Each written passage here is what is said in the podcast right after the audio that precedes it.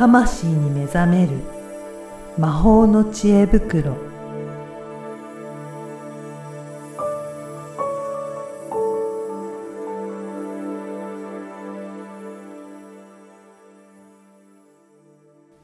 こんにちは、小ラボの岡田です。こんにちは。リアルスピリチュアリスト橋本由美です。ゆみさん、今回もよろしくお願いしよろます。しくお願いします。はい。今回は、なんとあの、リスナーさんから、はい。あの、お問い合わせが、あの、質問が来ているっていうことなんですけど、はい。あの、なんか、ペットに関することで、うんご質問があるっていうことなんですが、はい。どういった質問でしょうかね。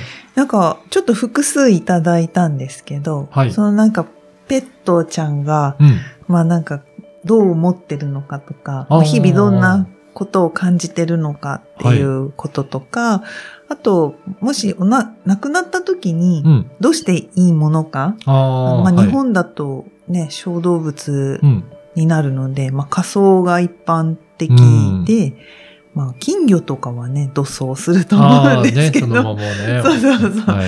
まあでも一応その法律上ね、あの、はい埋めちゃいけない、死骸埋めちゃいけないっていうのがあるので、まあその風水とかだと土葬がいいって言われるけど、はいそして仮装はダメって言われるけど、うんなんなんかどうしたらいいの？みたいな。確かにね、なかなかそのあたりわからないなっていう方いらっしゃると思うんですけど、うんまずは、じゃあペットどういうふうに。思ってるのっていうところですよね。そうですね。飼ってる方多いと思うんですけど、うんワンちゃんとか猫ちゃんとかね。うんううん。ん。ね、ペットの気持ちも知りたいなと思うんですけど、なんかそういうのでって。どう、どうなんですか？あの、まあ、基本、うん。基本多くのペットさんはう、ん。飼い主さんが好きだし、うん。あの、やっぱご縁があって、はい。えー来てくれてることがほとんどうんです。うん。で、あの、やっぱり個体差はもちろんあって、はい。えっ、と、まあ、よく話題に出るのが猫。猫、はい。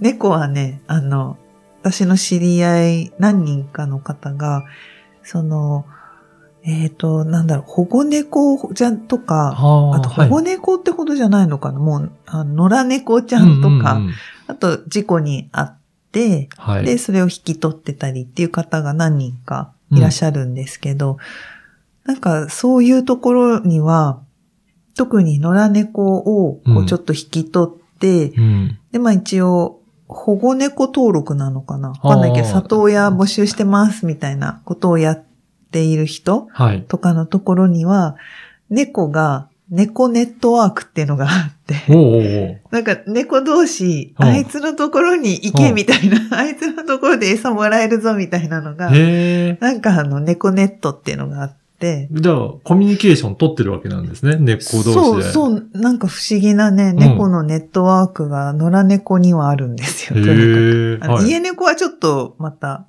ああ、ちょっと違うかもしれない。うん、かもしれない。うん、まあ、家猫もあると思うんですけど、うん。特に野良猫はい。は、あのありますね。へえ。なんかこう、なんだろう、結構ね、そういう猫ネットワークエピソードって多くって、うんうん。うん例えばうちの猫のなんか兄弟がいなくなって、はい。で、なんか、そ、近くにいた猫に、うんうちのあの子を探してくれって言うと、なんか連れて帰、来てくれるみたいな。そうなんですね。あ、じゃあこちらの意思もある程度分かって、うん。あの、まあ、連れてきてくれる。へえ。と。か、あとまあ、その、やっぱね、兄弟はい。とかだと、なんかこう、はぐれちゃったりとかあるじゃないですか。やっぱそうすると、その、はぐれ、なんかね、弱ってたから一匹ちょっと家に避難させてあげてってしてたら、その家族が来たとか、あなんかこう、みんななんか知ってる、あ。知ってる。るというか、なんか猫はそういう独特ネットワークがかなり強くあって、はい。で、まあ、べあの、結構動物って動物界隈でネットワークがあるんですけど、うん。猫は特にすごい猫ネットがあるってへいう感じ。え。じゃあ、お互いの情報交換しながら、そうそうそう。こっちいいものあるよとか。そうそう。だから、例えば、あの、また会いたいよって言ってたら、まあ、いなくなっちゃって悲しいけど、違う猫に、うん。まあ、玉だとしたら、うんうちの玉また会えるようによろしく、うんうんうちの玉が生まれてきたらよろしくって言っとくと、あ、ちゃんとなんか猫ネットで、へつながってえ。玉、玉らしき人が来るっていう。じゃあ何かそういったことも、うん。こちらから意思を伝えるような行動をしておくと、うん。なんか、意思疎通ができるというか、伝わってるっていうもう、こともうなんですね。伝わってますうんうんうん。ねかなり、やっぱりちゃんと理解をうんしているので、うん。まあ、なんかね、犬とか猫ってわかりやすいけど、はい。まあ、例えば、私はウサギを昔飼ってたんですけど、こうウサギは、ちょっとなんかその個体っていう感じじゃなくて、集合体に近くなってくるので、へえ。えっ、と、なんていうのかな。なんかあの、よくね、一個の魂がこう転生して、はい。うちの玉が死んだらまた玉が来てくれる。うん。こういうことあるんですけど、うん。うさぎになると、うん。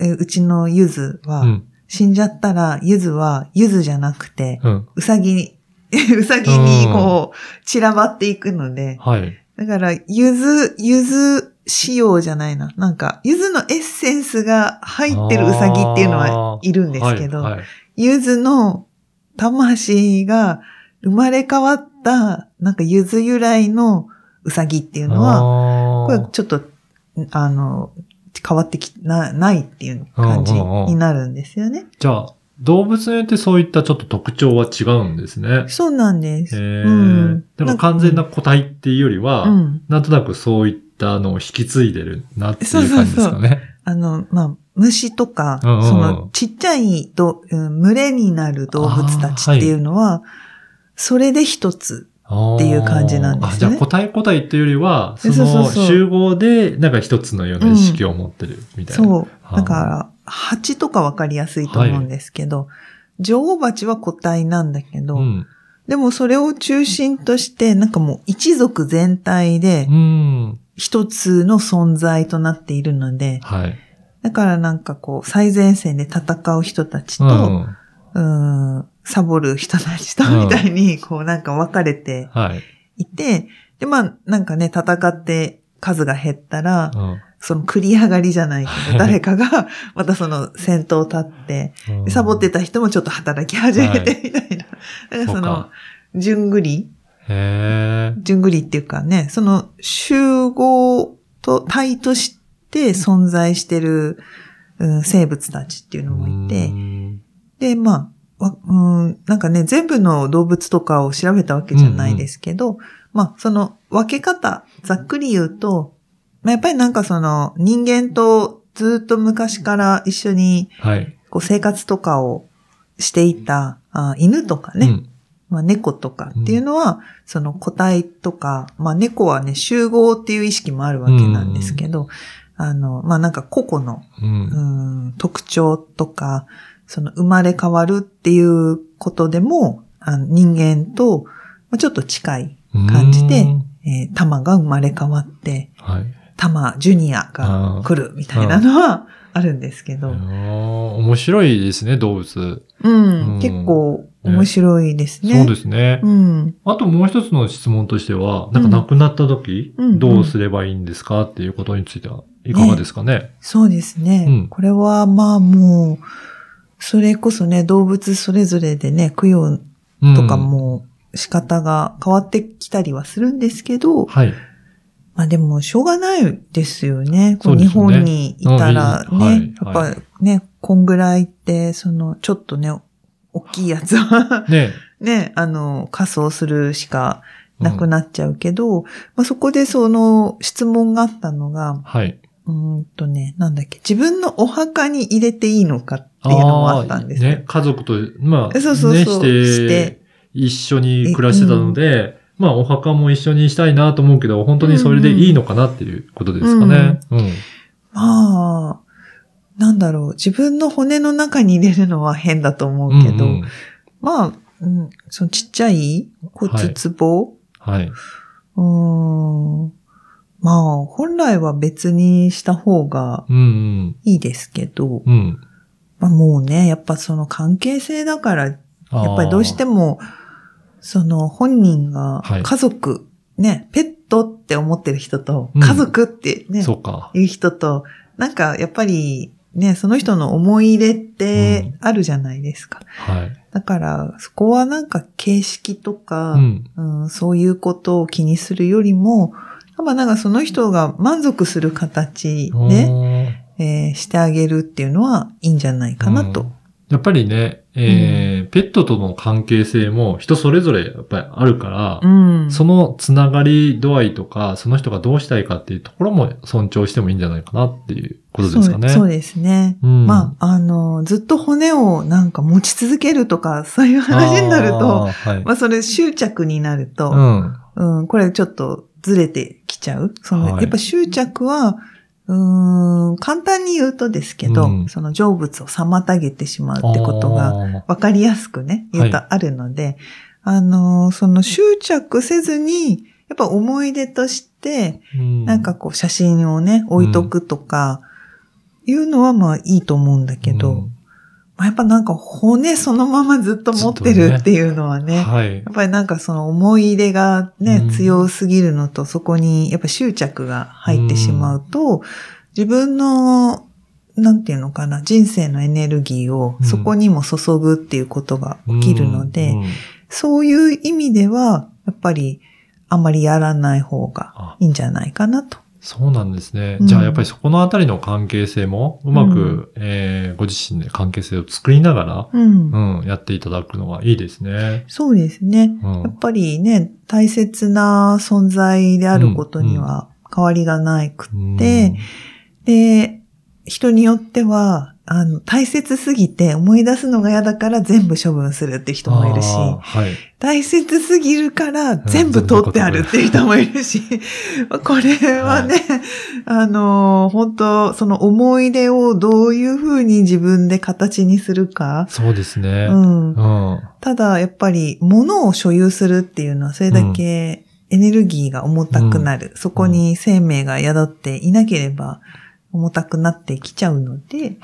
まあ、それはやっぱりね、うん適切になんかね、まだ寝床がずっとあるとか、そうですよね。ねそうすると、家の中でずっとそこの場所があるっていうことは、意識もかなりそこに向いていくことになりますもんね。うんなので、まあそこは人とうん同じで、まあ四十九日とか、はい。なんかそ、ね、あの、急に捨てるのは、はい。あの、動物もまだ、なんかこう、スピリットとしていて、はい。あれ？ってなる。いきなり、いきなり。もう、もうな、なくなった。そうそうそう。あ、あれ？ってなっちゃうので、はい。まあまあ、なんか一週間とか四十九日とか、まあそんぐらいはちょっとね、あの、忍ぶ時間として、やっぱ置いといてあげて、うん。で、その後はやっぱりちゃんと片してあげた方が、あの、なんだろう、ペットも、あ、もう別の場所に行くんだなっていうのがやっぱりわかるから。うん。うん。じゃあそういった感じで、まあ適切な、まあうん時期とか、うんえー、場所とか、そういったところを考えながら、なんかやっていただくといいですね。そうですね。うんあ、とね、呼んだら来ますから。なるほど。あの、もういなくても、ねはい。そうそう、あの、私も呼んでないけど、うんなんか音がするんですよ。ゆ柚子の音が。柚柚子の音が。じゃあ。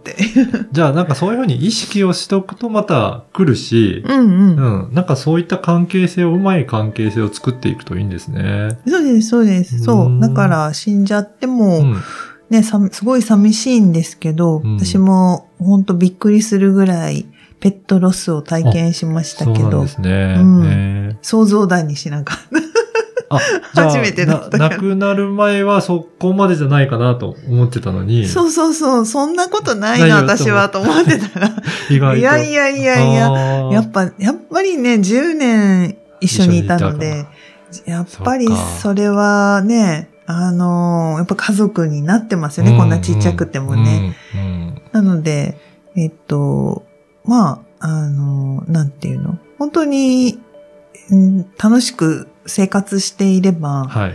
で、ふっと思い出せば遊びにも来てくれるし、うん。うんなんかその来た時にその存在を教えてくれるような、ん。なんか音がしたりとか、なんか匂いがしたりとか、なんか本当あ、来たなって思ったら、うん。こう、加湿器じゃない、空気清浄機ボーとかね、あ、やっぱ来たなっていう。